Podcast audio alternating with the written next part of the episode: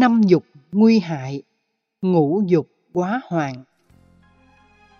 Khái niệm ngũ dục được Phật giáo Đại Thừa và truyền thống hiểu theo hai cách khác nhau, dẫn đến sự khác nhau về cách thức ứng dụng giáo lý Phật và giải quyết các vấn nạn có gốc rễ từ thế giới, trần cảnh.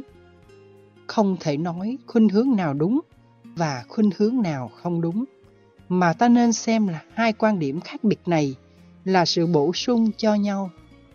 Để tu tập vượt qua được thế giới trần cảnh, thì ngũ dục của Pali và ngũ dục của kinh điển Đại Thừa cũng cần được quan tâm như nhau. Trong Phật học Đại Thừa, ngũ dục gồm tài, sắc, danh, thực, thùy. Tài không phải tài năng, mà là tài sản vật chất. Của báu, nói chung, những gì thuộc sở hữu hợp pháp theo luật mà con người từ nỗ lực chân chính đều có thể hưởng thụ. Rất nhiều người vì muốn sở hữu nhiều mà không đầu tư hoặc đầu tư ít nên rơi vào con đường phạm pháp. Sắc là sắc đẹp, sự thu hút giới tính. Làm bậy là tự đặt mình vào rắc rối. Do đó, chủ nghĩa cư trần bất nhiễm được hình dung như hoa sen, sống giữa bùn nhơ, nước động nhưng không vì thế mà hương sắc của hoa sen bị nhơ ế tanh hôi. Ngược lại, hoa sen còn trở thành loài hoa có hương sắc rất đặc biệt. Lá, cọng, ngó, củ sen, hạt sen, nhụy sen đều sử dụng cho thực phẩm hay dược phẩm. Đó là một loài hoa đặc biệt nhất trong các loài hoa.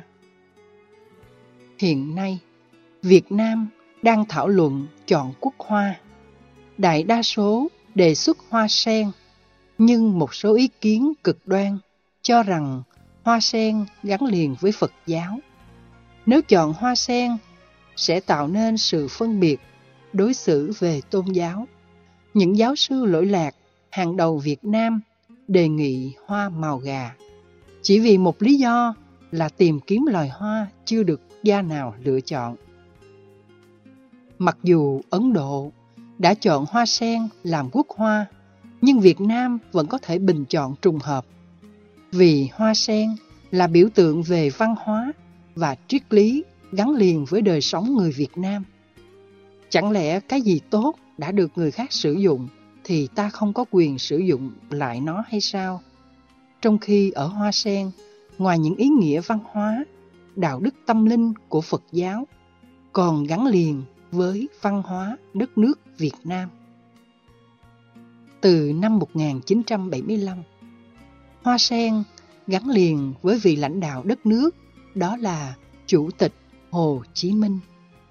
Bức tường thành ở trụ sở Bộ Ngoại giao và Quân đội Nhân dân Việt Nam tại Hà Nội có rất nhiều hoa sen cách điệu.